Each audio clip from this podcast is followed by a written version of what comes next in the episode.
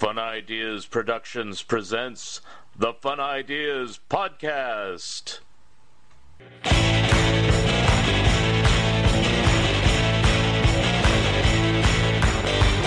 We see the syphilitic shrinking obelisk. The white man's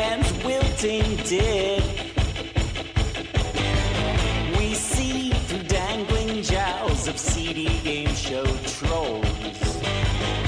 The smiling lie of the televised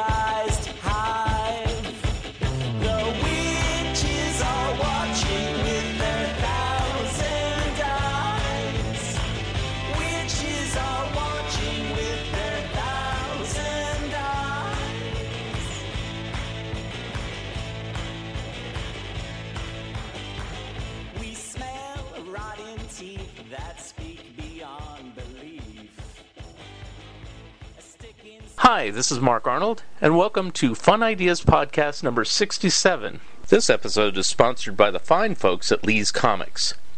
Attention comic book fans, Lee's Comics of Mountain View, California has closed. But here's the good news Lee's Comics eBay store is still going strong with over 10,000 vintage comics, the majority of which are now on sale for half off. Choose from Lee's huge stock of golden, silver, bronze, and modern age comics, and specializing in Silver Age Marvel titles. You can count on friendly service, accurate grading, and quick, secure shipping backed by a money back guarantee. To check out Lee's eBay store, go to eBay. Click Advanced Search to the left of the search bar, scroll down to Sellers, and enter Lee's Comics Inc. Period. That's L E E S C O M I C S I N C. Period. Don't forget the period. Lee's Comics is shipping daily with no delays. New items daily. Mention the Fun Ideas podcast and get a free bonus gift. The following interview was recorded prior to the COVID 19 shutdown. Any appearances mentioned by our guest have either been postponed or canceled. We hope that you and your family are coping during this pandemic. The final episode of this season was scheduled for the first week in May, but since many are quarantined, I have decided to do a few more new episodes during the summer break. Let me know what you think. And here are some recent comments about this podcast. I really appreciate the kind words. Here's a five star review on iTunes from the Bucket of Blah Blah. Says, Great guest, skilled interview. Arnold has a good pop culture pedigree, so he gets terrific guests and knows the right questions to ask. The ideas presented are indeed fun. Another one from Gallery. Informative and fun interviews of comic insiders. I just listened to Mark Arnold's interview with Peter Bagge. It was excellent. Great history on the hows and why Mr. Bagge got into comics and interesting insights of his career. And here's another one that's on Podomatic from Julia Cole. This is a great interview with P. Bagge, one of my favorite artists. I've been buying his work since the Weirdo days, and I have a complete collection of both neat stuff and hate. This was a real treat to listen to. And now the Fun Ideas Productions news. I'm still waiting for the Warren Kremer book, and I just turned in the Total Television scrapbook. Beatlefest has been postponed from March to October 2020, and our travel agency has also been postponed for the time being. I am currently working on articles about Hee Haw, Sid and Marty Krofft, Underdog, and the Pink Panther for Back Issue Magazine, as well as the Mad Book and possibly a Disney book. Our guest today has had a lengthy career with Matt Groening and The Simpsons, as well as his own Roswell character, and was recently the editor of Mad Magazine before it shifted to a virtually all reprint format. Here he is, Bill Morrison. Okay, so on the phone today I have Bill Morrison. How are you today, sir? I'm doing well, Mark. Thanks. How you doing? Oh, very good. Um, just wanted to talk to you today about your career and things you've done, and uh, I know you've done it quite a bit. So let's start at the beginning, as I usually do. Is uh, tell me a little bit about yourself and how you got interested in comic book art and writing. Well, I think it probably goes back to the Batman TV show. Um, you know, I was I was drawing before then as a kid, but I think once I saw that show, um, everything kind of changed. You know, that kind of got me into wanting to read Batman comic books, and doing that kind of introduced me to a bunch of other comics, and just you know, sort of became a comic fan. And uh, from that point on, once you once you see all that great artwork, you start going, "Huh, I can draw. Maybe I can do that." And uh, so that that's what probably put me on the road to um, wanting to be a comic book artist. However, it took me years to really get there. Um, I I grew up in Detroit, Michigan, or outside of Detroit, and um, you know, there's not a lot of opportunity here to be a comic book artist off the bat. I mean, you can you can be a comic book artist here once you've sort of established yourself. But back in in those days, you had to go to New, to New York. Right. That's where all the companies were. And um, I had this weird fear of New York, and I think it was um, fostered by too many uh, watching too many Martin Scorsese movies and too many '70s cop shows. Um, you know, so back then, you, this New York just seemed like a really scary place. So when I was in art school, I I thought, uh, I don't know, I don't know about moving to New York. It just sounds really hard and it sounds expensive and um, so while I was in art school, I discovered a love of airbrushing, airbrush illustration, and um, particularly the kind of stuff that was being done out in California, the West Coast airbrush style. Um, and you know, my heroes were David Willardson and Charlie White III and Peter Palombi, and so I started sort of uh, designing my portfolio to get that kind of work. And uh, so anyway, that's where that's where I ended up. I ended up out in California uh, painting movie posters and um, and doing some general advertising illustration. Mhm. And and it wasn't until uh, some years later, having met Matt Groening, and then after he started The Simpsons, that I got involved in that. And um, it was Matt's well, Matt's lawyer when he made his deal with Fox. I don't know if many people know this, but Fox owns The Simpsons, but Matt Groening, through his lawyer, was able to retain all the publishing rights. Ah, okay. And so that allowed him to start his own comic book company, which was Bongo Comics. And uh, I had already been doing work with Matt on a lot of other publishing projects that were just being done sort of, you know, he was making separate deals with all these different publishing companies. Mhm. But when he decided to start Bongo, then all of those um, publishing projects kind of were brought in house to Bongo, and we had a, a staff and a team of people that were working on not only the comics but also books and calendars and anything Simpsons wise that fell under the publishing umbrella. Um, so that's kind of my my prehistory or early history in a nutshell, I guess. Okay.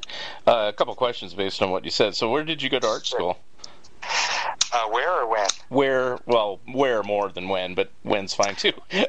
Um, I went to art school at the uh, Center for Creative Studies, which is what it was called then. It's now the College for Creative Studies in uh, Detroit, Michigan. oh, okay. And uh, so I went there for four years and studied illustration.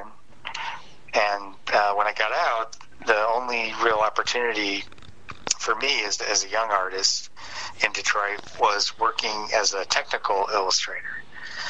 Um, and what that is Okay. is basically when you when you buy a new car and you get that owner's manual and it's got these illustrations that show you where to fill the oil and Ah, okay.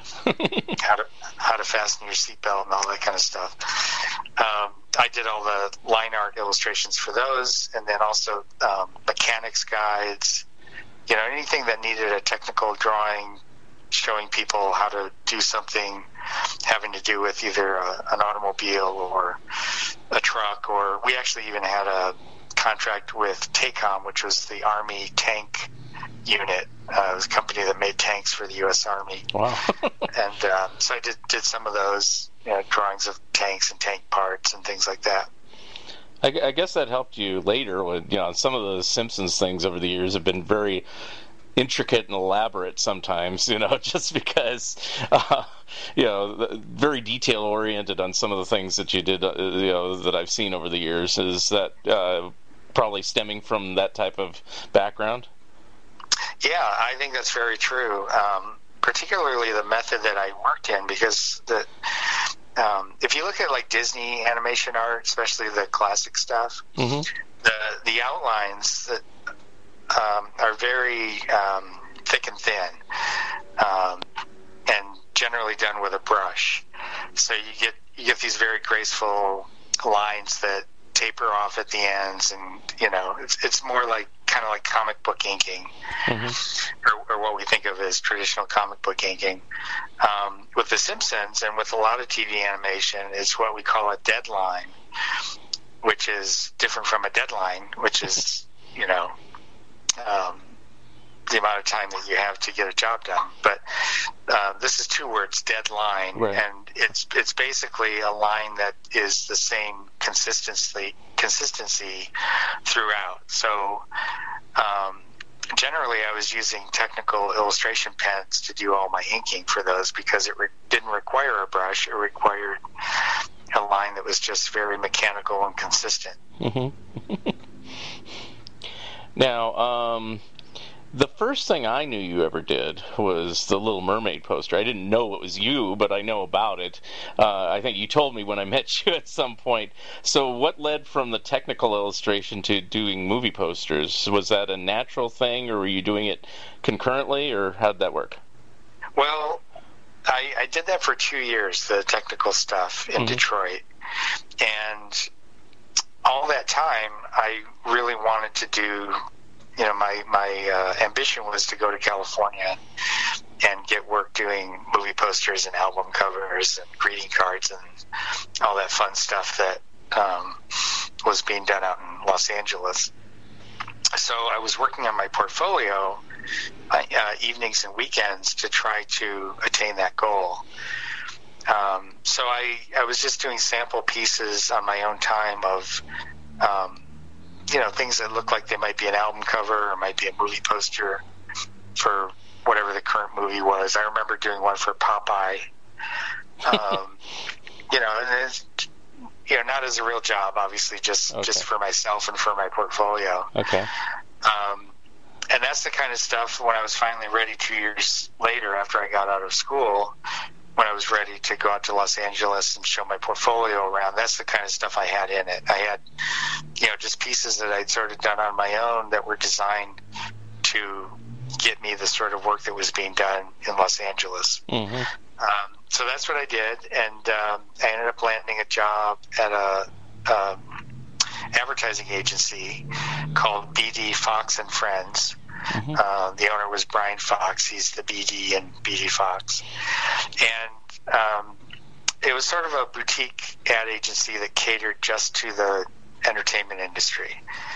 So I was uh, hired as a, an in-house illustrator, and I did everything from um, photo retouching to uh, thumbnail sketches for ideas for posters, mm-hmm um, comps, and then all the way up to finished illustrations, uh, mainly on the real low budget jobs because I was young and new. um, the uh, Brian realized that he could save money by having me do uh, the low budget stuff rather than hiring an established hmm. illustrator, uh, freelance illustrator. So I got to do a lot of things, you know, like teenage sex comedies and, um, you know, really schlocky horror movies, um, the kind of stuff that back then you'd see at the drive-in. um, and then as you know, as video tapes became popular, it, um, and drive-ins were phased out, it was the kind of stuff that you would uh, see what we call direct to video. Mm, um, yeah. So a lot of movies that you know wouldn't get a theatrical release, but they would get a direct to video release. And I did a few uh, bigger ones. I did um, one for the movie House, hmm. which starred William William Katt. I did the poster for that. Um, I did a number of foreign films. Uh, there was one called Choose Me and one called The Hit hmm. that I remember, and The Inheritors you know, those are not names anyone's going to recognize. But if you look them up, you, you'll see they were kind of a very photorealistic airbrush renderings. Okay. Yeah. So it doesn't look Um, like so the anyway, that's- Simpsons style. Yeah. So, so, so that's how I got started in Los Angeles, and it was while I was there that I met Matt Groening. Um, be- and this was prior to The Simpsons starting. And Matt was hired by the company to write copy for a lot of the movie posters that we were putting out oh wow. yeah, and so I met him. I met him that way, and uh, we actually our, our first collaboration officially. Not that we really worked together on it, but um, I did the painting for a horror movie called Blood Diner, okay. and and it was actually Matt's uh, tagline that they used on the poster. So if you if you see a copy of the poster, it's got my artwork. Uh, it's, it's a painting of a um, a diner out in the middle of nowhere with a big neon sign that says Blood Diner, and uh, the sign has like a hand with a big butcher knife. uh, and and Matt's tagline or his copy line was first they meet you, then they want to eat you, or something to that effect. Where the lead meat to eat reheated meaty treats. No. um, so at that time, he was doing Life in Hell, right? The comic strip panel, whatever. Yeah, Okay. yeah, he was doing Life in Hell, and um, he was friends with one of the art directors at the studio or at the agency, and um, she used to every so often, if Matt was working on a Life in Hell strip and sort of needed um, information, uh, you know, kind of background information, she would pull the the um, staff there. hmm Um, one of the ones I remember was he was doing a Life in Hell strip about childhood songs, you know, songs we used to sing as kids, you know, where he would change the words. It was sung to the tune of, um, you know, uh, I don't know.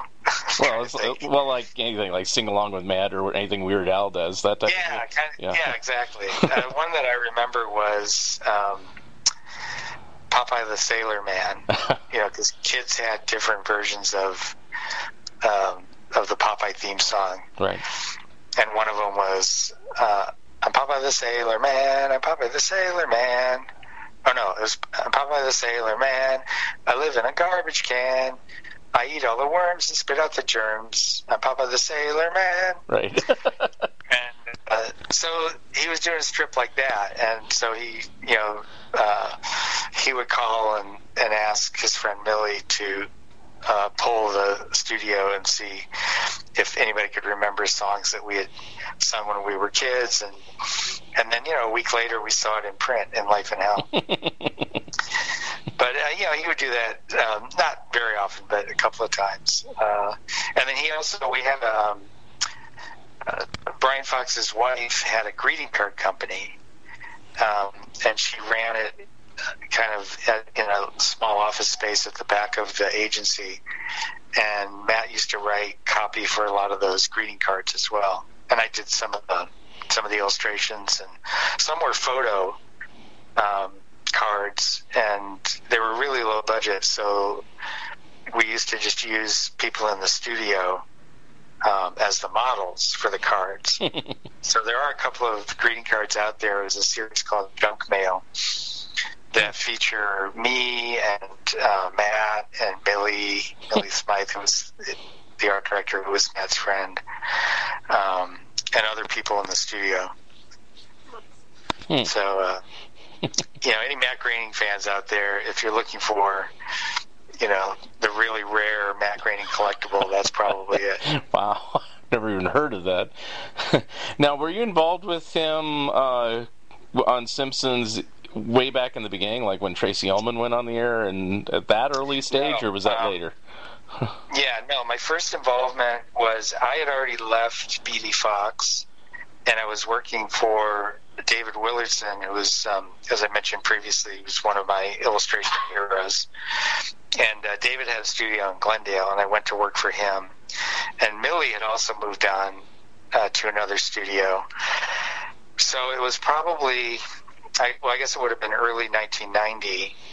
Uh, the the Simpsons half hour series had been on the air for maybe only a month, Hmm. and I got a call from Millie, and she said, uh, you know, I don't know if you've seen The Simpsons, Matt Groening's new show. And, uh, you know, the show was new enough that you could actually say, I don't know if you've heard of it, but.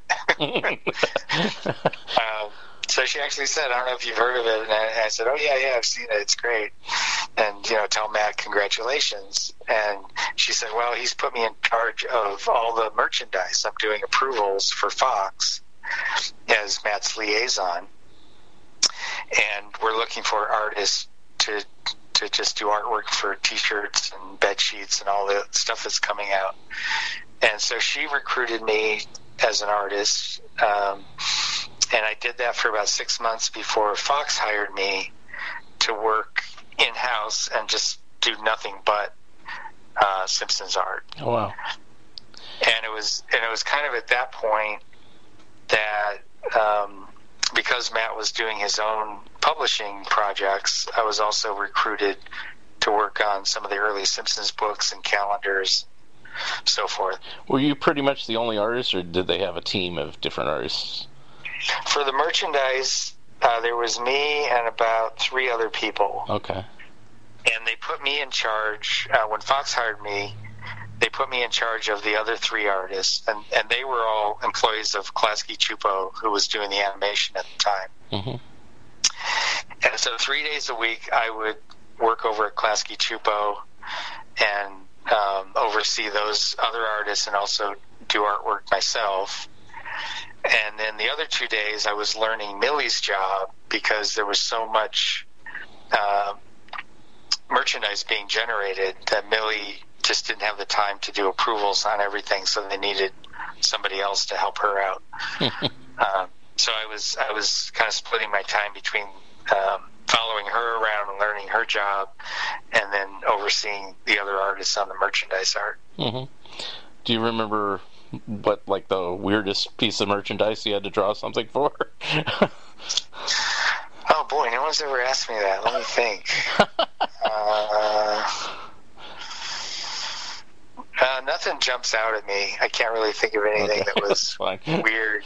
The, the only thing that jumps out when you say weird was Bart's House of Weirdness was a video game that I did the illustration Fair enough. for, the cover illustration, Yeah. and that that had a lot of weird imagery. But um, no, I, you know, in general, part of the job uh, that I was learning, part of Millie's job, was to kind of get inside Matt's head and and sort of be able to know what he would like and what he wouldn't like hmm in terms in terms of merchandise. So a lot of a lot of people would pitch things. Yeah.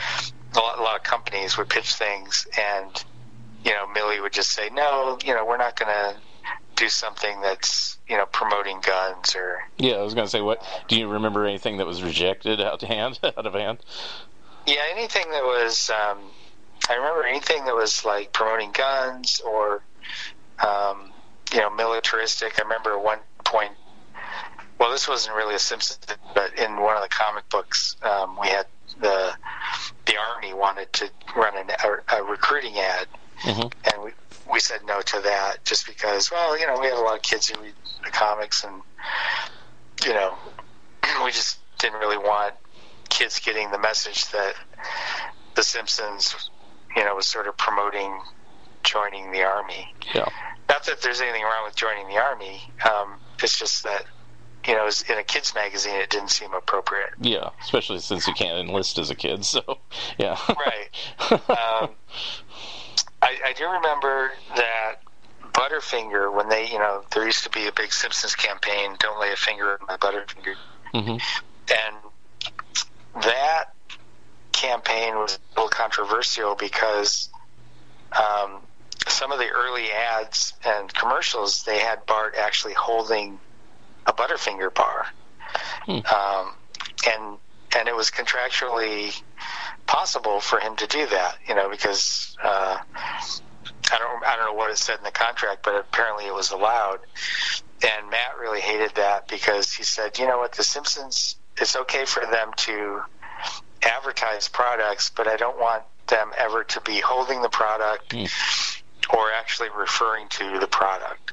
so the fact that the fact that Bart says "Don't lay a finger on my Butterfinger" um, was probably one of the only times that that was allowed. That he was allowed to mention the product and also hold it in his hand. um, after that, all the deals that they made, The Simpsons could be, um, for example, like you know, in a Toyota ad. Um, they could be pictured in the Toyota or in the in the ad. Um, you know, they wouldn't be actually driving the car, Right. and you know, you wouldn't have Homer saying, um, you know, Toyotas are the best car ever made. Right. Um, Uh, it wouldn't be like doing a, a, a specific endorsement. Right. So it, it could be any sort of shtick, as it were, and then just some announcer would say the tag, buy a Toyota or whatever. Yeah, the announcer could say anything. Yeah. um, pretty much. Um, but but it was very limited as to what the characters could actually say. right. So no no Winston cigarettes, huh? No, yeah, no cigarette ads, uh, uh, no beer, no alcohol ads. Um, we did a milk ad once. We did a got milk ad. hmm Um, but that that's a good example. You know, it shows. Um, you know, the closest it got, I think, to showing um, the character with milk was um, Bart and Lisa had the milk mustache, Right. Right. but but they're not actually saying anything about drinking milk. Mm-hmm. now, um, you just did artwork for merchandise and the comics and everything else. You never actually did physical animation, or did you, or any storyboards or anything for the shows or anything over the years? I never did uh, storyboards. Um, I did some work for the TV show Uncredited, Hmm. um, because because of the fact that I worked for Matt, and he was in the office every day. Um, occasionally, there would be a design that wasn't working. Um, you know, design that came from the animation studio, and he would come in and say, "Hey, you know, Bill, I think you might be." Uh, a good person to tackle this. Can you can you take a shot at you know designing this character or um, creating a poster? I remember a couple of times I did fake comic covers hmm for for scenes in the Androids Dungeon comic shop, and I I did one one in particular was um, it was an Itchy and Scratchy spin-off comic or like a crossover with Archie, and and it was called Itchy and Veronica, and the cover had Itchy and Veronica sharing a soda out of Archie's severed head. Oh, I think I remember that. Um, yeah, so every so often I would do something. It was always uncredited. I did a little work on the Simpsons movie, some design work. Mhm. Um, but I was the art director on the Futurama series. So um, when when that came along, I helped Matt out with early character designs. And then once he pitched the show to Fox and they bought it, um, I was brought on as art director Oh, for okay. the show. Now, uh, forgive me, I don't remember the name of it, but uh, Matt Groening has a, a newer show, and I've only seen like one episode set in like the Middle Ages or something. Are you helping him out on that, or are you just kind of not involved anymore? No, I did. Um, Okay. That's uh, Disenchantment. Disenchantment, thank show. you. It's, For it's some on reason, Net- it escaped my mind. yeah, no, it's on Netflix. Yeah. Um, yeah, maybe not as uh, widely seen as Futurama because of the fact that it's streaming, but um, um, really, really good show. Really Yeah. fun. I worked on the early uh, character designs, and for the first season, I was um, an artist and consultant on it. hmm And on any of these shows, do you ever create any characters, or just do the character design? Um, mainly character design, but um, like for Radioactive Man, when we did the comic book, um, I had a hand in creating some of those characters. hmm Um, none of those really translated back into the TV show. Yeah. You know, we, we were sort of taking the concept of Radioactive Man from the show and then fleshing out his universe of villains and sidekicks and uh, you know the people in the, in his personal life, all that.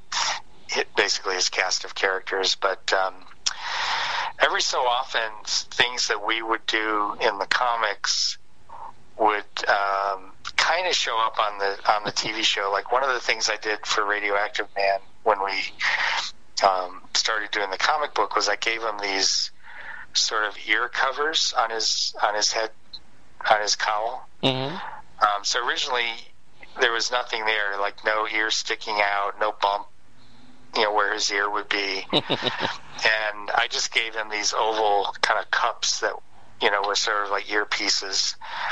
And uh, eventually, when they started drawing him on the show, they drew him with those earpieces. Well, so cool. I thought that was kind of cool. You know, s- you know, some of the stuff we did made it back onto the show. Mm-hmm.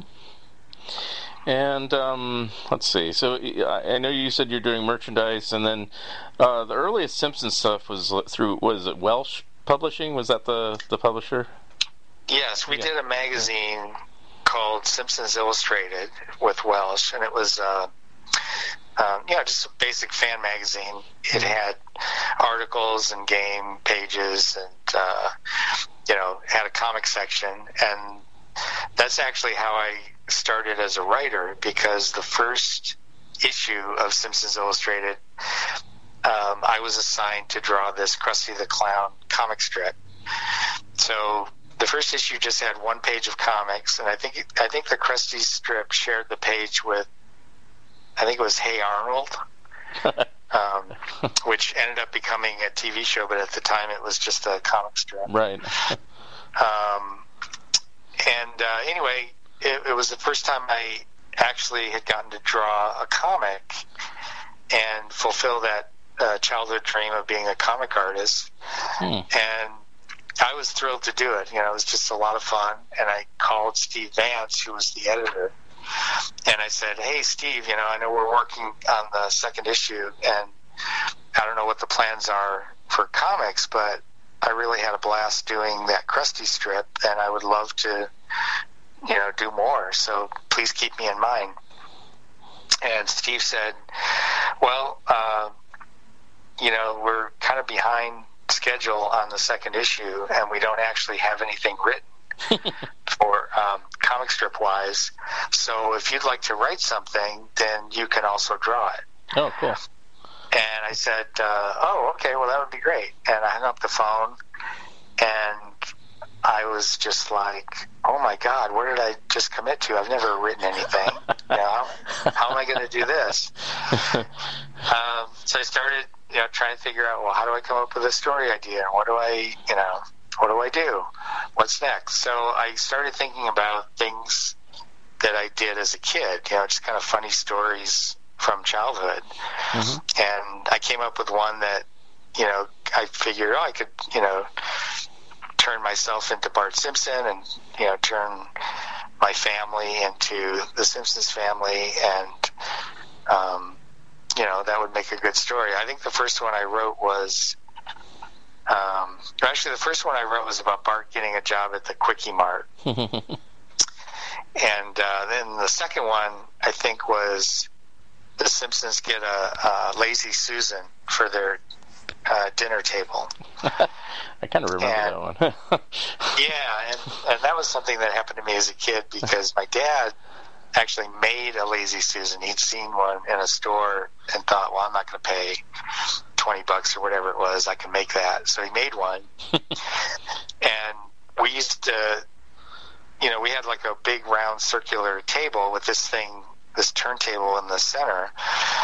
And if there was ever anything that my mom made that we didn't like that was kind of smelly, like sauerkraut or um, I remember sauerkraut was the big thing. It was like, uh, I can't stand to have that in front of me. I just hate that smell. so if the turntable came around and the sauerkraut was sitting in front of me, I would spin it back so it was in front of my sister. and sometimes we got into these fights where we're both spinning the table around back and forth to keep the smelly stuff from being in front of us. And um, so anyway, that's what I wrote about in this one strip, and I have Bart and Lisa struggling over the turntable, and then Bart decides to let go, and it goes spinning around, and then all the food ends up on Homer. Yes, I remember that. now, So, was yeah, it so was that it was, so that was Welsh, and and um, we did we did a uh, an annual at the end of the first year, Mhm. and it was a 3D issue.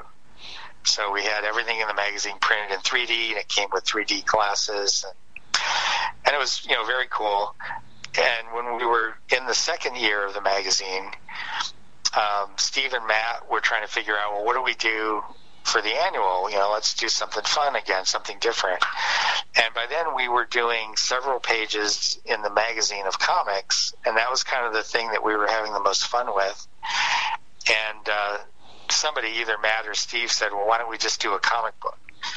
Uh, so we so we did, and so that second annual was actually Simpsons Comics and Stories right? and we did it comic book size. You know, we didn't call it Simpsons Illustrated. We just called it Simpsons Comics and Stories, and that came out, and uh, it was such a big hit that that was what gave Matt the um, kind of the courage to start Bongo. hmm You know, it sold so well that he thought, well, it looks like there's an appetite out there for Simpsons comics, so let's let's make this a regular thing. Now, was that his original intention to start his own company, Bongo, or just to continue with Welsh, or possibly attached to another publisher? Well, I think uh, he was. I know he was getting a lot of offers from uh, the big comic book companies to to do Simpsons comics. Um, I remember in particular, Marvel wanted to do um, a Simpsons series, and I, I assume they all reached out to Fox, and then Fox sort of redirected them to Matt and said, "No, you got to talk to Matt Groening. He owns the publishing rights." so, so all these offers were coming in, and Matt was just basically rejecting them because I think in the back of his mind he thought, "I might want to start a company. I don't know if I am ready to do that yet, but I don't want to have the rights tied up with another company if mm-hmm. if I change my mind." So I think once the Simpsons comics and stories came out and, and sold so well, that was what sort of uh, made the decision for him.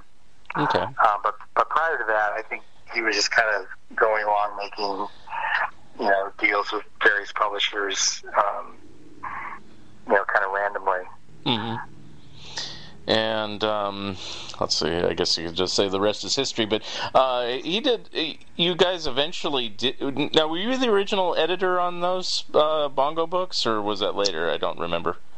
No, Steve Vance was the original editor. I was um, I was at the beginning uh, uh, art director. Oh, okay. So um, when we first started Bongo, it was Steve as editor. Um, I don't remember what Cindy Vance's official title was, but um, she might have been co-editor, but she also did all the coloring and lettering. hmm And I was art director, so I was um, by that time I was writing stories. Um, I was drawing stories as much as I had time to, to do, and I was drawing covers. Usually, Steve would do the layouts for the covers. hmm I think on most of the first year, Steve did the layouts. I might have done, I might have done the complete uh, cover from layout to finish on number six, because that was one that I also wrote the main story. Um, but uh, but generally, I was I was just sort of doing whatever needed to be done. I was overseeing a couple of other artists that we had, a couple of freelancers. Um, you know, doing art corrections, um, you know, anything that needed to be done art wise, I was I was pitching in and doing. Then um, after the first year, Steve and Cindy uh, decided to resign, and I was told that I would be the new editor. Okay. You were Um, told. Okay. yeah. So at that point, I was editor and art director. hmm Um, and I ended up coming up with the title creative director just because it was easier than saying I'm editor and art director. hmm Um, so I was at that point, from that point on until um, until we started. I think it was around 2012. We started doing the Simpsons apps, and that was when I stepped down as creative director to work on those, and then also uh, started doing early work on Disenchantment at that time. Got it. Now, um, while you were the editor, um, obviously you started a lot of titles. Uh, you know, you mentioned Radioactive Man, and then there's a lot of one-shot titles, and then you got your own series, Roswell. Was that just because, hey, I'm in charge, I can put my own comic, or uh, were, were you encouraged to do that, or both? um, I was encouraged by Matt. Oh, okay. Uh, and that was, yeah, it wasn't wasn't a thing that I had really thought about doing. Mm-hmm. Although at the time in the early 90s, there were a lot of indie comic creators that were kind of making it big. You know, people like Jeff Smith and uh, Mike Allred and um, people I admired who were doing their own comics. But I, you know, I don't think I I thought about really trying to come up with my own until Matt basically said, "Look, you know, we've got this great comic book company, and he, I mean, he told not just me, but a few others. He said, if you guys have an idea for a comic, um, please let me know because if it seems like something that's right for Bongo and it's good, then uh, we can publish it. So I remember letting like a year go by, and uh, but in the back of my mind, I I just kept thinking I got to come up with something because this is a really good opportunity. I mean, it's very generous of Matt to you know, just let us um, publish with him, and I've, I've got to I've got to come up with something good. and I was I was just you know constantly just sort of scrapping for an idea, and I happened to be reading a book on the Roswell UFO incident. this is um, this is prior to things like the X Files and uh, 1997 when Had its uh, anniversary and, and became uh, common knowledge in the public. Mm-hmm. Um, so it was, you know, this one of those things that not a lot of people knew about. But I was reading this because I had an interest in that kind of thing. And I remember reading in the book something about an eyewitness who um, recalled seeing a live alien uh, that survived this crash. Now, I've seen this alien alien in the back of a truck being shipped off to the army hospital, mm-hmm. and I thought, oh, that's kind of a an interesting idea. Like, what if an alien survived that crash? Mm-hmm. First of all, what if that crash, you know, actually happened? Or, right. uh, there were really alien bodies recovered, but what if one survived and he's trapped on Earth and you know, what would his life be like? Right. And obviously, you know, because Bongo's a humor company, I started thinking, well, what's, you know, kind of a humorous take on that?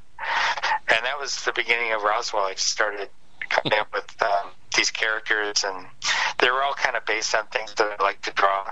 Yeah. Um, and and I love the 40s and the early 50s. I love that era, just in terms of you know everything, cars, fashion, right. um, architecture, everything.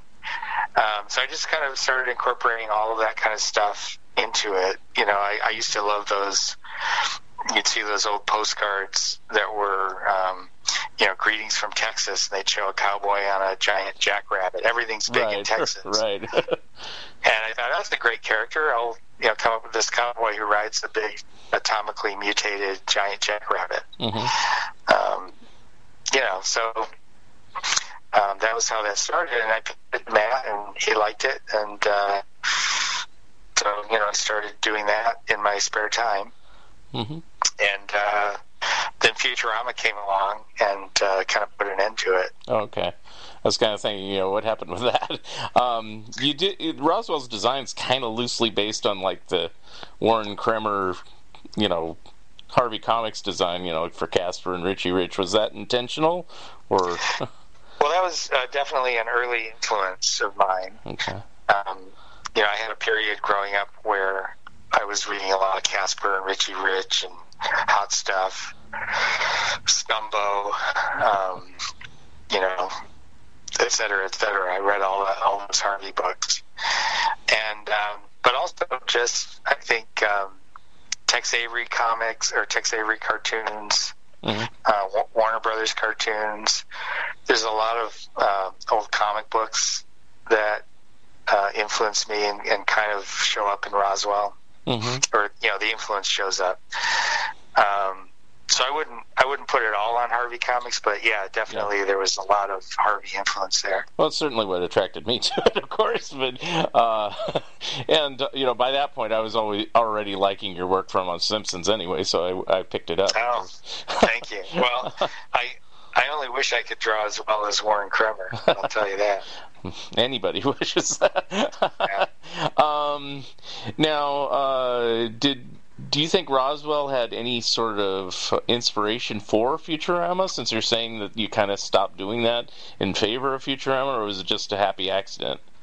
I think it was a happy accident. Um, I didn't realize at the time that I was coming up with Roswell that Matt was also thinking about his next show and um, wanted it to be a science fiction show. Mm-hmm. Um, I remember at one point going into his office and he had this box of uh, just books and videotapes that he had rented of um, sci-fi movies and you know classic sci-fi paperbacks and that kind of thing. Um, so I know he was just starting to kind of research and figure out what he wanted this show to be. Mm-hmm. Um, but then, you know, when when I finally got my act together and got Roswell done, um, I guess that was that would have been ninety, like late ninety six, early ninety seven, I think. Mm-hmm. Um, by that time, Matt was, um, you know, concurrently already in the early planning stages of Futurama.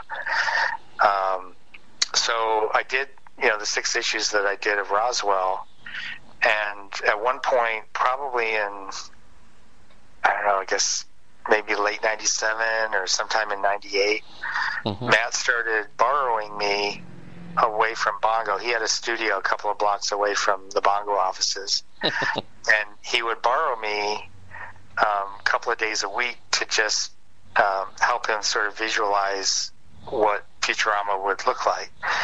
So he would give me like a paragraph or a couple of sentences about a character, and he would say, you know, the the paragraph would say something like um, Leela, female, um, alien. Originally, she was an alien, uh, not a not a mutant. Um, knows martial arts. Um, you know, has one eye. uh, you know, so it would just be like the basics that he figured out about what Leela's all about. And so then I would do a bunch of sketches, and you know, the sketches, the early sketches were weird, you know, because some of them she's got fangs and a tail, and um, some of them she's wearing kind of like uh, traditional martial arts uh, garb, you know, like like um, like a belted kimono kind of thing. Right.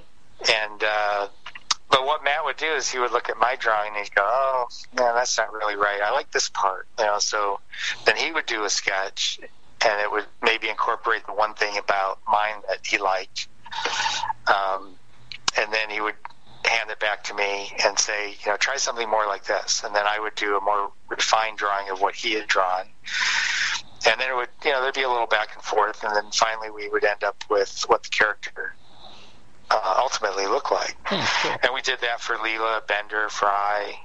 Uh, Fry was bald at one point, and, and it was actually Fry that had. I have this one drawing of Fry where he's the one with the antenna sticking out of his head, and I don't remember what that was about. I don't know if that was just an idea I had or if that was um, something Matt came up with, but um, yeah, I remember Zoidberg was really a lot creepier and scarier looking. uh, real veiny. I remember he had like these veins running through his head. oh wow. Uh, yeah. So anyway, um, like I said, Matt would uh, kind of steal me away from Bongo uh, a couple days a week, or in the evenings or weekends or whatever. And then finally, we put together these presentation boards, and he did his pitch to Fox and uh, sold the show to them. And um, then they hired Rough Draft to do the animation. And so for a period of time, I wasn't really involved. But um, once Fox set him up in this office, uh, production office, um, he requested that they be given enough he, that he be given enough space so that Bongo could be in the same building with the Futurama production offices. Um, so at that point, we moved, and um, so I was basically on the, the same floor with um, all the writers and the casting agent and Matt and everybody who was working on the show. So they were working on the, the pilot, and one of the producers kept coming down to my office because he knew that I had done all this preliminary stuff with Matt on the show. And he would say, "Hey, you know, Rough Draft's having a hard time with this idea, or they're too busy. Can you, you know, handle some of these designs?" And so I started little by little, just doing a lot of design work on that pilot episode. Hmm. and ultimately, it got to be they were asking me to do so much that I was really doing two jobs. So I was doing all the bongo work and then having to stay late and or work on the weekends to get my Futurama work done. And so I went to one of the producers and I said, "Hey, don't get me wrong, I love working on Futurama, but um, you know, I'm not really being paid by the show, and I don't really have a title, so I'd kind of like to make it official. You know, kind of like put a ring on it." um, so they agreed, and uh, so they made me art director, and uh, I got a separate salary Oh wow. um, for you know, working on the show. Um, so during that whole four year period of the original run of the show, I was I was like working two jobs, Wow. and uh, you know I still had all my bongo stuff that I had to get done, yeah. and uh, and I was art director on the show. So um, Wow. that, that was a that was a crazy time that only a, a much younger man could could have handled. now, at this point, is something like Roswell dead and buried? Or are you considering doing new stories? Or Well, um, yeah, at that point I had to set Roswell aside. I just didn't have time for that. Um, but I'm actually working on a new Roswell story at the moment. Oh, cool. It's, um, I mean, literally, it's sitting here on my drawing board. and uh, and as soon as I hang up with you, I'm going back to it. it's um, there's a, a website in the UK known as Aces Weekly Mhm. and it's run by David Lloyd, who uh, was the artist on V for Vendetta and a number of other great uh, comic comic books. And he started this. Uh, I don't know. I, I don't know if he originated the idea, but it's basically a, a serialized online comic. And so every edition of the comic is seven weeks long, and each edition has seven features Mhm. and and so each one is uh, three pages per week for seven weeks. So you get a total of 21 pages per story per feature. Um, so my Roswell uh, return, uh, the resurrection of Roswell, will premiere on uh, March 2nd, cool.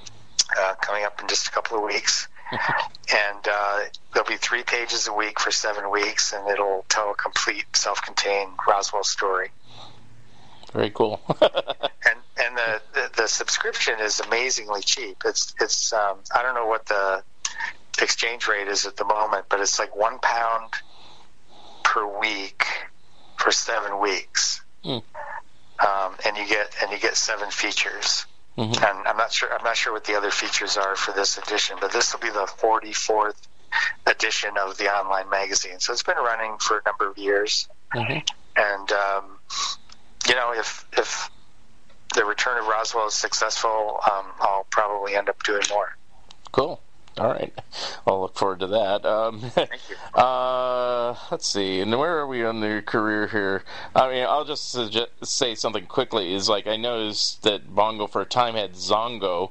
Uh, if you could talk briefly about that, you know, did that you know fail, or were you just too busy, or uh, what was the what happened there? Well, I think it failed. It failed financially. Um, you know, basically, the idea for Zongo came because you know Matt his his origins are as an underground cartoonist, and he had a lot of friends like Gary Panter and Mary Fleener, and um, you know people who he felt weren't getting the exposure they deserved or kind of the creative freedom. So he invited his pals to to um, do something that wouldn't necessarily fit the audience for Bongo, mm-hmm. um, but would fit maybe more of an adult, uh, less mainstream audience. Mm-hmm. Um, so I I think we you know we did some really fun comics, but unfortunately, um, I, I think maybe a, a company that wasn't known for doing something as mainstream as The Simpsons. Yeah. Um, it might have been better suited because, um, you know, something like Fantagraphics or Oni Press or you know something that's more um, more used to doing um, you know kind of underground, less mainstream comics. Right. Um, and I think I think maybe the problem was that there wasn't really an editor as such. um, I mean, there was a managing editor, but I, I wasn't the editor of those books. Oh, okay. Um, Matt wanted to just give them kind of free reign creatively. So I think what we ended up with was um, I remember there was one issue where Gary Panter just did pages from his sketchbook. um, you know, because he didn't have time to to get a story done or something. Um, but you know, if there had been an editor, the editor might have said, "Well, no, let's let's not not do that right now. Let's you know maybe we just give you another month. We only put the the um, release date back a month and give you time to to do a story. Right. Um, but you know, kind of without those guardrails, um, you know, the creators are just kind of doing their own thing, and I don't know. I, I think everything Mary did was um, definitely, you know, something that people wanted to read. I think with Gary's stuff, um, I mean, he's got his own audience that was that were buying the books, but I don't think he was building an audience. I don't think he was reaching out to people who weren't necessarily familiar with his stuff. Right. Now, you weren't at Bongo at the tail end of it, but I mean, uh, you probably knew what happened. As uh, you know, of course, Disney bought out 20th Century Fox. Uh, is that the reason why Bongo went out of business at that point, or was it just because no. it was going to go out anyway and it was just a good time? Yeah, I think Bongo was already kind of winding down. Okay. Um, you know, the sales, the domestic sales of Bongo's output were always, you know, fine. They were, but they were never really stellar. Mm-hmm. Um, and a lot of the uh, success of Bongo came from some of the foreign licensees. Mm-hmm. So, so we were, you know, we were making enough money here in the U.S., but the fact that you know the comics were huge in Germany at one point, you know, for several years, and they were huge in France for a few years, and in the UK. Um, it was those deals that really kind of um, made Bongo super successful and very profitable. Mm-hmm. But over time, you know, if The Simpsons aren't popular in Germany as much as they were, then those sales go down. Right. Um, I, I remember the books that we were doing in the UK um, their market was more uh, more of a kids market than an all ages market. You know, they weren't really attracting any adults; it was all kids. Mm. And the way they were selling comics to kids were basically in supermarkets um, bagged up with toys attached to the covers. Mm-hmm. So, you know, you're basically selling kids a toy, and then they get a free comic to go along with it. Right. Um, and so the emphasis, you know, was kind of placed more on the toys than it was on um, the comics themselves. Um, and so those, you know, we kind of played along and, uh, you know, we, we tried to develop toys that were kind of Simpsons centric. Mm-hmm. Um, you know, if, if not actually having a Simpsons logo on it, then it was something that you knew that Bart would use, like a whoopee cushion or uh, squirt gun or something. Yeah. Um, you know, we tried to make them make sense, and at one point we were, we were even trying to get them to um, be something that was possibly in one of the stories. You know, like if there was a story about Bart using a whoopee cushion, that was the toy you got that month. Right. Uh, but you know those those things wax and wane. So over time, you know those went out of fashion, and uh, the sales, you know, started dropping. So I think it was just a matter of, um, you know, we could keep on doing the comics in the U.S. without the foreign uh, money coming in, but. Um, um, you know, I mean, I'm not privy to what the what kind of money Bongo was making towards the end, but I think they must have just decided, you know, we're not making enough to really make it worthwhile anymore. Yeah. Well, I know publishing got very erratic at the end. It was hard for me to even find copies, so I knew something was up, regardless if uh, Disney intervened or not. but no, it really had nothing at all to do with the Disney deal. Yeah. Okay. It just looks like time- strangely timely. Yeah, it did kind of coincide, but I think I think by the time Disney bought Fox, um, I'm pretty sure the writing was already on the wall Yeah. about Simpsons comics. I think they'd been winding down for a while. yeah. um, and and talking about just going digital and not doing printed comics anymore. Right. In fact, I, I think prior to the Disney deal, I think there were some Simpsons comics that came out that were only digital, Yeah. um, and and they didn't even do a printed version at all. Yeah. I believe you're correct on that. um, uh, I don't know how to transition to this, but I'll just ask about it anyway because I know it was kind of uh, like uh, annoying to you, for the lack of a better term, uh, is that artist by the name of KAWS that uh, basically plagiarized your artwork and is making millions of dollars. Oh yeah. Uh, do you know anything about that ever since that uh, story broke out that uh, that happened? I, don't- I don't really know much about it. In fact, um, when the story came out, I wasn't even aware of it. It was um, it was several months later, and I think maybe I had, I had posted my original pencil drawing of the album cover, and I think somebody sent me a link Yeah. about the story that had happened like six or eight months earlier about um, the KAWS piece that was based on on my art selling for um, somewhere around fifteen million dollars Yeah, that was great. and and so I yeah so I posted about it and um, I wasn't really upset about it I was more um, just sort of scratching my head like like how can somebody just like when I saw the piece I was like well he's just traced my artwork and then added X's over the eyes and then added these weird I think things that were originally he had the, that clown character yeah, and I and I think the things that he added were kind of like supposed to be clown hair, but they kind of look like big elephant ears on some of the characters. right. Yeah, Um, and but everything else was you know like verbatim taken from my artwork, and I mean you can even see it was traced. I mean it's just line for line. yeah, Um, so I, you know, I did sound off about it a little bit, but I, I wouldn't say I was angry because I, I knew going in that, you know, I didn't own the rights to the artwork. Right. Um, that's owned by Fox.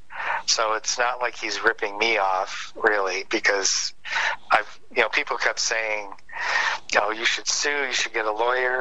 and I said, "Well, you know, that would be nice, but I, you know, I, I, I think because Fox owns the rights to the art, I don't see how I would have any recourse. You know, I mean, Fox should probably sue. yeah, Um, I think they would have a good case, yeah, but I really don't. I really don't think I would have any part in that. um, so, so I was, I was just more like um, bemused and yeah, I was just, you know, there was just a sense of how can somebody do that? Like Yeah. that, that just seems amazing that somebody can just trace off a famous piece of art and then make millions and millions of dollars off of it. Right. I mean, I've, I've been aware of the Lichtenstein issue for years, right. um, and I kind of felt like. Uh, well, now I'm kind of in that club, you know, Yeah. with those, those guys like John Remy and Russ Heath and um, all those great comic artists who were ripped off by Roy Lichtenstein. Yeah. well, for me, I, as you know, just a, a viewer, an outsider on it, you know, it just I was just astonished. It's like to just uh, to do that just as your career, you know, is just to take somebody else's art and just m- make it your own. But the second part that's astonishing is that not that he could sell it for that much, is that somebody's willing to buy it for that much. I mean, I would rather buy your artwork for fifteen million dollars to tell you the truth. I'm not going to, sorry, but you know, it's like you know what I mean. uh, Understood. yeah, it's like I don't get the the appeal of having the X's over the eyes and the other little adornments that he has on his things, and he's done it for other characters. It's not just Simpsons, and it's like, yeah, I don't get it. So well, I, th- I think what it is is um, you know I mean he he did at one point or maybe still does um, original work. I mean he did that clown character, yeah, which is you know it's got elements of Mickey Mouse with the shorts with the big and the the big white Mickey Mouse gloves. Yeah. Um, but I wouldn't say he's ripping off Mickey Mouse because it's a completely different character. Right. Um, and I think when an artist kind of starts to get a following, and then something sells for a thousand dollars, and then the next thing, you know, comes out, and he's got a bigger following, and and it sells for five thousand, and it goes up and up and up. and I'd actually read that the um, that sale in 2019 of uh, the uh, Yellow album painting that was originally like Sotheby's, I think, was the auction house, and I had read that they were hoping to get a hundred thousand Hmm. for that. So they were blown away when it went for almost 15 million. and I, I think what happens is as the value of an artist's work kind of escalates, at some point people don't really care what they do, even if it's derivative or copying another artist's work. Yeah. All they're, all they're looking at is the investment value. Yeah. So if, if something sells for 15 million, then the next time he comes out with something, it doesn't matter what it is. I mean, he, he can he can just do a line for line, um, you know, copy of a Da Vinci painting, uh, stroke for stroke, line for line, and people are going to pay 20 million because they're they're not thinking, oh, I want this on my wall, or I you know think this is brilliant. They're they're thinking, hey, his work's always going up. Um, if I pay 20 million for this in a year, it's probably going to be worth 25. Right. It's amazing though. It doesn't make sense to me. But then I'm not in the market for stuff like that. You know, even if it is, you know, stuff. You know, even if it was a Harvey comic, I wouldn't pay fifteen million dollars for it. So, you know. um, but you know, I guess everything has its audience, and it, it, there it is. You know, it just seems strange to me. But you know. Yeah, but I, again, I think at some point it's like it's not really an audience; it's more just an invest Yeah. investor. Well, an audience of uh, investors. you know yeah, of investors, I guess. You know that. Yeah, of- audience of investors. Yeah. It really is. Yeah. Um, so what, let's see. A couple more things I want to talk about before we go is like, um, you know, one of the things you worked on, and uh, you graciously uh, let me use some of the artwork for my Beatles book, uh, was the Yellow Submarine project, and then it finally got published. What what was the genesis of that, and why was it rejected, and why was it subsequently published? Well, it was never rejected. Oh, okay. Um, I was I was um, commissioned by Dark Horse to do a 48 page adaptation, and um, so I did. I got started on it, and I, I did uh, 25 pages end to cover uh, before being told that I should stop because the deal was not going to go through. Hmm. So basically, what had happened was.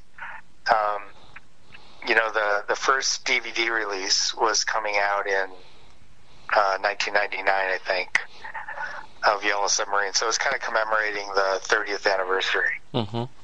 of the film. And so Dark Horse wanted to do this adaptation, and they they were talking to Apple, and Apple, um, I I think. I'm just guessing at this, but I'm, I'm thinking Dark Horse must have just had kind of a handshake deal Mm-hmm. because um, what I was told was that, that the deal fell through, and so I, I shouldn't do any more. And you know, they paid me for the work I did, but you know, don't do any more work because it's not going to happen.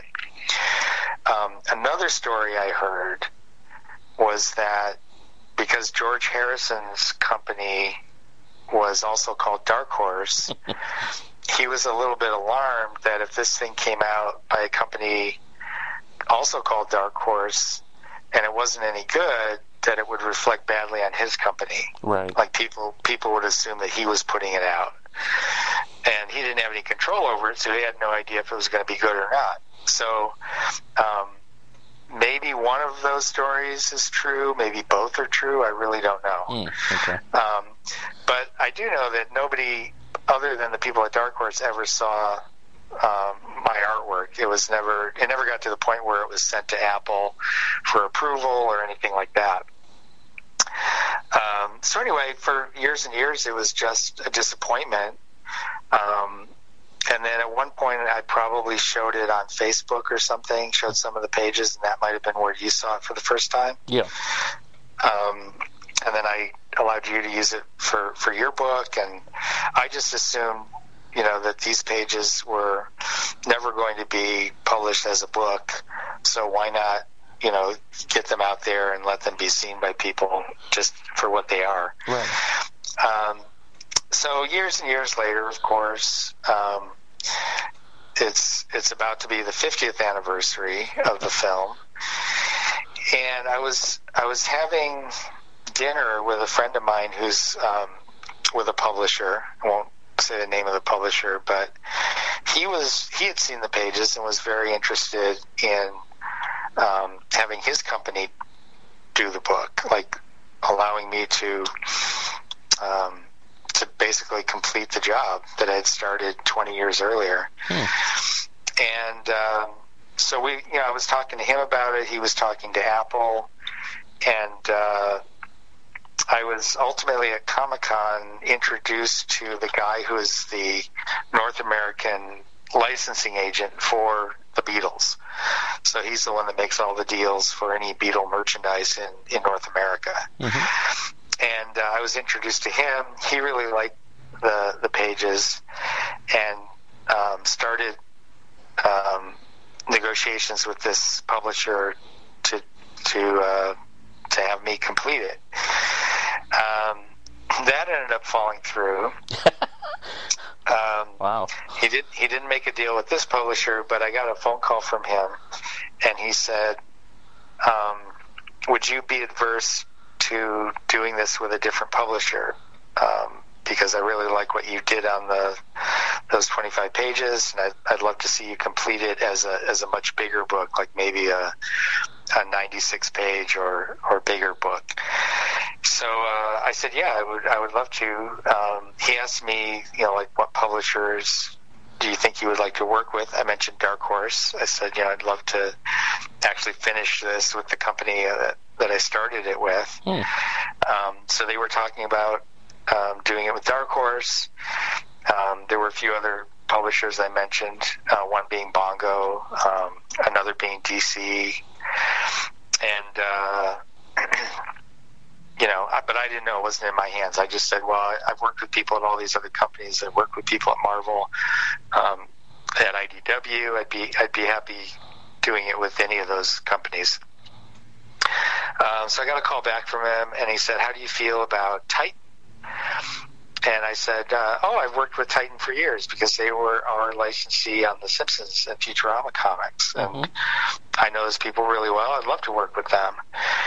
And he said, uh, "Well, that's great because Titan is already doing Beatles toys. They're doing these vinyl Yellow Submarine toys, and uh, you know, comics is their you know, the thing they started with. So it just makes total sense to let them have the license and, and let uh, let you finish the job with them. So that's what we did. I started working with Titan, and um, they wanted it to be a 96 page book, hardcover. And uh, so I, I completed that in 2018, and, and it came out in the summer. And now I've just completed a um, an expanded version Hmm. Uh, so that I'm not sure exactly when the release date for that is. Um, probably sometime this year. But um, I think I added like an extra 20 pages and a bunch of pinups and Oh, wow. um, some other good stuff. Is that also through Titan then? It's just an expanded version? Is a That's that's through Titan. okay. Yeah. Now I never realized you didn't finish it. I, I don't think you made that clear when we originally spoke about it. I just thought you did complete it, at least the original version, and it sat on the shelf. But you didn't even complete it. So was that hard to pick up where you left off, or? It it kind of was. It's really weird because those original 25 pages, um, I, I I decided kind of early on that you know after I accepted the job, I thought, well, I'm a I'm a big fan of the Beatles and a big fan of this film, and I wouldn't really want a comic book version of it if it's just you know panel after panel of the thing that I love, but without music and without animation. Mm-hmm. Like, who's, like it just seemed like I would be creating an inferior version of something great. And I thought I don't want to be the guy that just does, you know, the silent version of Yellow Submarine that doesn't have any animation. Like that's weird. um, so I thought, you know, how can I do this in a way that, you know, kind of adds to it? You know, it kind of does something that the animated film couldn't do. And so I started thinking about uh, psychedelic poster art and graphic design from the 60s and, you know, just the things that turned me on about that period art wise. Um, you know, graphic art wise, not so much animation. And um, so I started designing all these pages um, to sort of look like psychedelic blacklight posters Mhm. as much as I could. And I still had to tell a story. But, um, you know, once I did that, I, I got excited about it. And uh, anyway, I did those 25 pages. And when I picked up, hold on a second. Mhm. I've got a, I've got a barking dog here. Ripley, hush. I'm on the phone.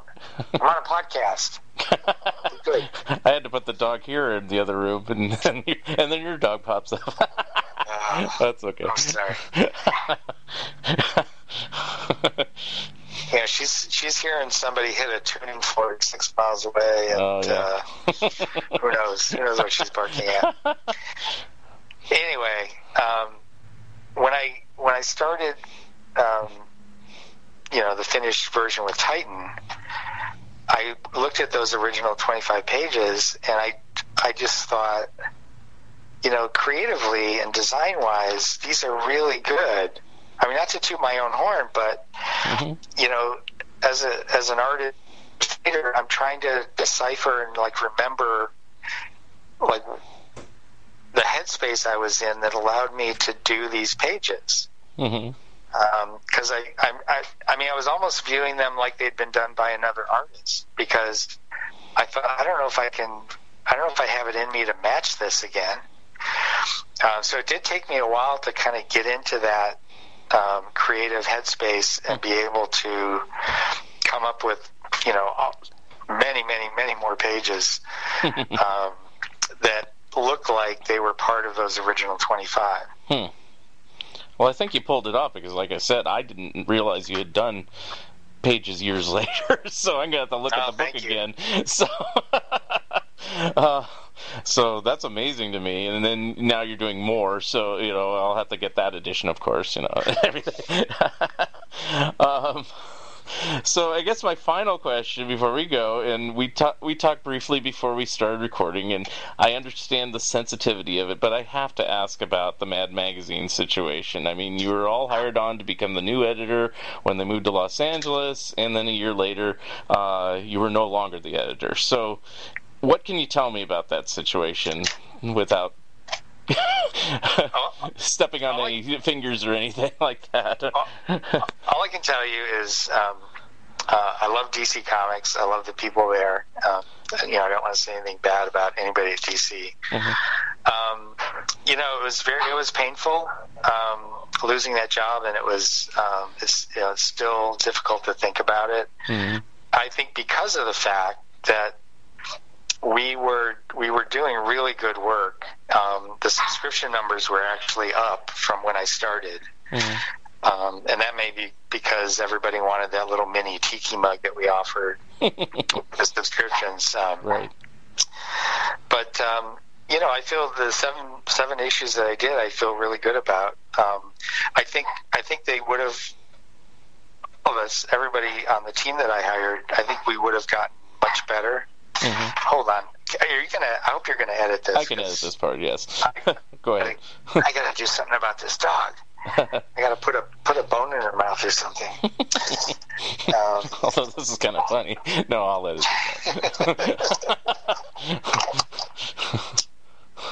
I'll leave it to you to keep in as much of this as you want. yeah. All right, there. Chew on that.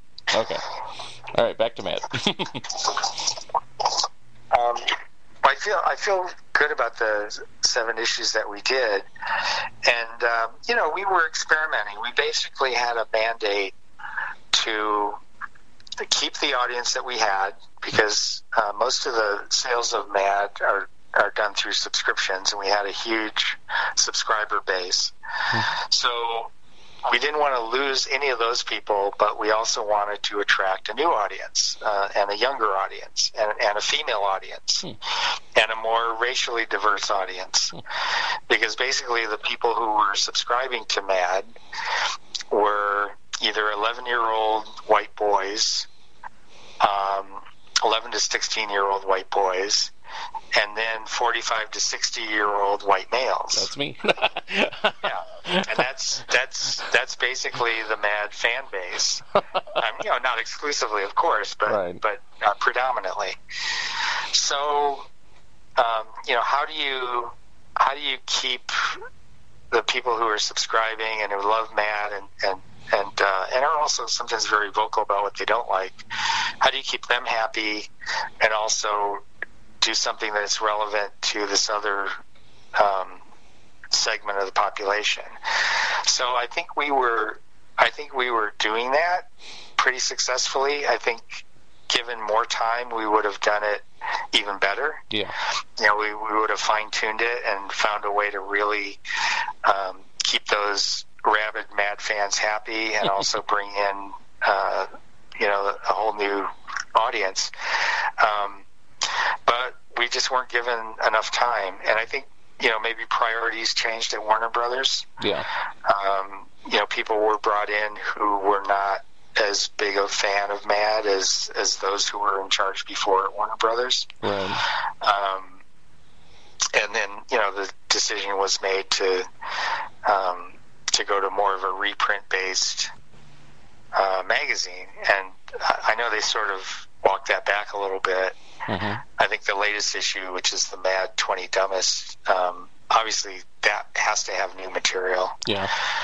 But the next one that comes out after that, um, I have no idea. I mean, Yeah. I, I, I have it, and it it proudly proclaims on the cover 12% new material. So it. 12%. Okay. Yeah. that, yeah, that makes sense because I know they wanted to keep uh, Spy versus Spy, and they wanted to keep Sergio involved. yeah. Um, I don't know how much I don't know how much she's doing Yeah. in the magazine now, but I haven't read it yet, so I don't know if there's a new surgery or not. I know Jaffee, it seemingly is finally retired, so because yeah, I think the Uh, last issue with a new one with him of fold-in was the last one you did. I think there might have been one more after that, but uh, you know, anyway, yeah. I think there was there was maybe one or two more after me because I know Johnny Sampson. Uh, I know I, I know he's in the Mad Twenty, and I I think he did the fold-in in the Mad Yeah, Twenty, and I yeah, think he. right. I think that might have been his first one. yeah. And then it has a little caricature of Jaffee in the corner. This guy's good, or something like that. you know, something like that to kind of pass the torch if somebody else is going to do the fold-ins. So, but the current issue has another reprint, so it's like I don't know how often they're going to do new fold-ins or not. So, um, a couple questions that aren't isn't really you know getting into sensitive issues. I'm just kind of curious. Um, was it always the decision to start over again with number one once you moved to California? Uh, no, Okay. um, that was something we struggled with. Okay. And, um, you know, we went back and forth quite a bit about um, how people would react, and is there really any uh, point to doing it? You know, does it does it give us a sales boost or whatever? Um, I think ultimately it was just decided that because you know once we went down the road of um, you know doing a new logo, which was reminiscent of the original logo. Yeah, that was my other question. Is like, was it your decision to do the original logo or a version of it? um, that was my decision. Okay. Um, I I really I love the traditional Mad logo. Um, I, I was never a fan of the italicized version hmm um, when they when they did the did it on a slant. Yeah. Um, I never thought that looked good. um, and so I thought, well, maybe just go back to the straight up and down, um, non italicized version. But then I've just always loved that Harvey Kurtzman logo, and I thought, well, what if we did kind of a version of that? So I threw that idea at uh, Susie Hutchinson, our art director, and Doug Thompson, the, our design director, and they were all over it. They loved they loved that idea, and um, so they started exploring, you know, how do we do something that's kind of slick and modern, um, but looks like that Harvey Kurtzman logo immediately when you when you see it. Uh, I so to answer the earlier question, I think I think once the publishers saw the content, they saw the new logo. Um, I think they just immediately thought, well, now it, it kind of makes sense just to renumber it, start at number one, because it it really is a, a fresh look and a a new direction. Right. And did you have anything to do with? I think you were gone by this point, but I can ask anyway. Uh, with the uh, issue that uh, eventually was used, as it were, in Once Upon a Time in Hollywood for Quentin Tarantino, because sometimes things like that are planned way in advance. So, Yeah, I actually I did um, have something to do with that. I I was um, contacted by a producer on the movie, mm-hmm. and she said Quentin's a big fan, and and he would really love to have you guys do a parody of the fictional show Bounty Law, which is in the movie. Mm-hmm. And at that point, she couldn't really tell me that much about the movie, just that it's you know takes place in the '60s and Leo DiCaprio is this actor, and he had appeared in this show called Bounty Law. And my initial reaction was kind of cold because I thought, I thought, you know what? It, it's it's not a show unless they're showing a lot of this show in the movie, hmm which it was my understanding they weren't. You know, they you were just going to see little clips here and there. I thought, how do you do a parody of something that nobody's ever seen?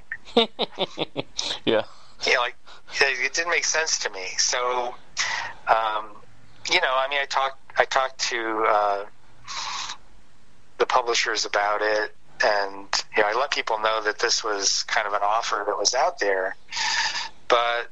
I kind of sat on it for a while, and I, I, I said, you know, I'm going to have to talk to some people and get back to you. Basically, is what I told the uh, producer. hmm So, um, so I did that. I just kind of thought about it for like maybe a month or so, and then the idea hit me that what if we, what if we played it like it's a long lost mad satire, and and we actually pretend like this show existed, hmm and and I thought, well then. You know, we can do things, and it doesn't really matter if people have seen it or not, because nobody's seen it. And but we're we're kind of in on the joke. We're we're actually saying this is a show that nobody remembers. It's not in reruns anywhere. It's not on MeTV. it's not it's not on uh, TV Land. Um, but we found this when we moved from you know Mad from New York to California. We found this story, and it's you know brilliantly drawn, and and it's funny, and we just thought, why not present it, whether people know what it is or not. hmm So it was at that point that I called the producer back, and I said, um, I think we'd love to do this. Hmm. Um, and so then, um, very shortly after that, um, I was released from my job. Mhm. and I remember calling Susie Hutchinson, and I said, uh, um, you know, one of the loose ends that's out there is this uh, Quentin Tarantino project, and I was the only one who had been in contact with this producer. Oh wow. and and I but I, I still had the scrap of paper that had her phone number on it. So I gave that to Susie, and um, and then she took it and ran with it. and the rest is history. Actually, they Yeah. supposedly I just found this out. Put a mini version of it uh, in uh, the like the 4K edition of the of the movie with a seven-inch single also, and I was like, wow. Oh, really? Yeah, so I'm gonna have to cool. look for that one. You know, I just have the standard DVD, but anyway. Um, One one other little tidbit I remember is, I, yeah, even before that producer contacted me, Tom Richmond called me. Mhm. and he said, I did this thing for this Quentin Tarantino movie. Um, I did some artwork for it. Um, it's a fake TV guide Oh, cover Yeah. And, a, and a fake Mad cover. And, um, you know, it's supposed to look like Jack Davis or one of the Mad artists from that time did it. Right. And he said, you're, you're going to be getting, um, you know, somebody's going to be contacting you for permission Mhm. to, to, to make the Mad cover. Mhm. Um, and he said, you know, I, I just want to let you know, I, um, I'd appreciate it if you greenlight this and, you know, just push it through. Mhm. And, uh, and I said, oh, okay, well, we'll, we'll see. Um, you know, Tom and I are good friends, so I gave him a hard time. um, of course.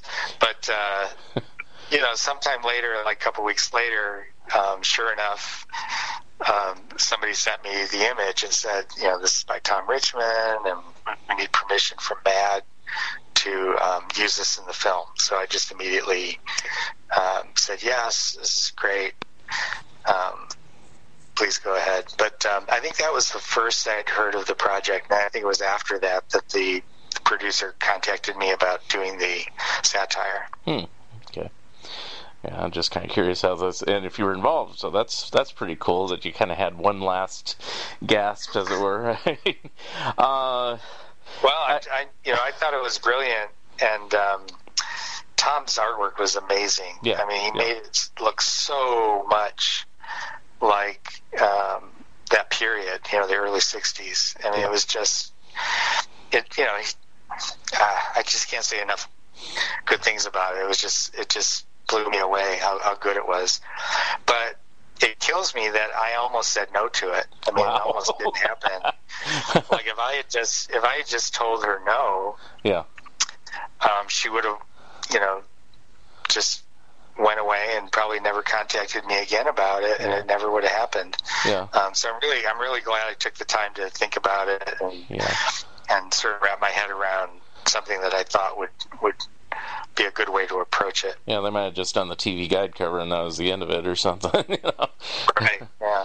Um, I don't know. I guess I got permission on that one, but that's not your publication, so I don't know what went on there. Um, maybe I'll have to interview Tom and find out his take on all this. But Yeah, Tom. Tom uh, was actually invited to the set and met Quentin, and um, Cool. I'm sure he's got a lot of good, interesting background info on the project. All right. Well, I'll, I, I've met him a few times, so I'm sure I can uh, seduce him to be on the show. anyway, um, I guess I, I could ask it this way, try and be very delicate. Uh, you know, did you know or have any inkling that they were going to let you go, or was it just like a slap in the face? Like, oh, I read it like the next day in the papers. You know, it's like, wow. Um, well, I didn't read it after the fact, okay. but um, okay. Yeah, it was a big surprise. And Okay. um, there were other people that were let go a couple of days before I was, and um, I mean, I, I couldn't believe it. Some of the people have been with DC for years and years, Wow. and uh, yeah, so and it, it was a big shock to everyone. Yeah. I think. Because my opinion, like it or not, is I, I wish they kept you and got rid of a lot of other people. But hey, not, it's not my choice to make. But um, Well, I can't say I disagree with you there. okay, moving on. I know this is very sensitive, so I appreciate you talking to me a bit about it. Um, uh, so, besides Roswell and the new Yellow Submarine, um, what's next for you, and uh, how can people get in contact with you? Um, well, I'm doing a lot of conventions this year. Um, as it turns out, I've got for the next. Um, well, I've got one in a couple of weeks here in Michigan, which is where I'm living now, and uh, I've got like one every month at least um, between now and October. Um, so I'll be out there. People can come and see me at conventions. Um, I'll be a special guest at Comic Con in San Diego, and uh, I'd love love to meet people out there. Um, beyond that, just on Facebook.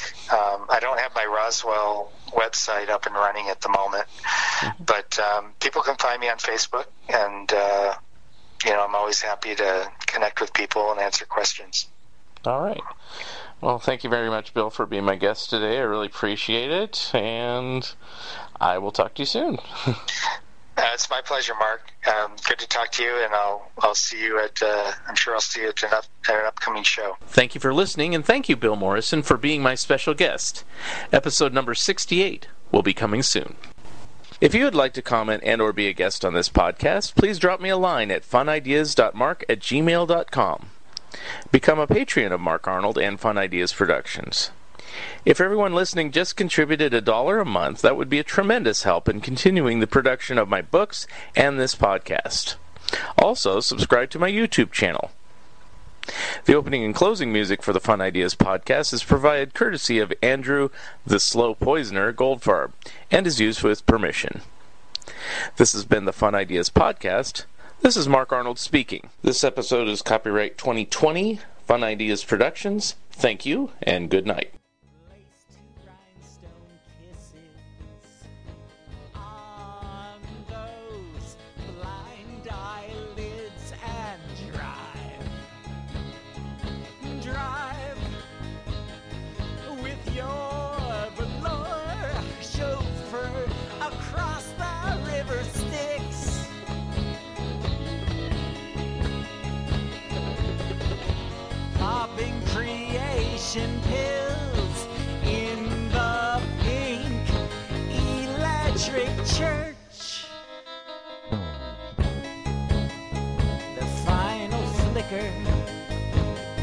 Of your lewd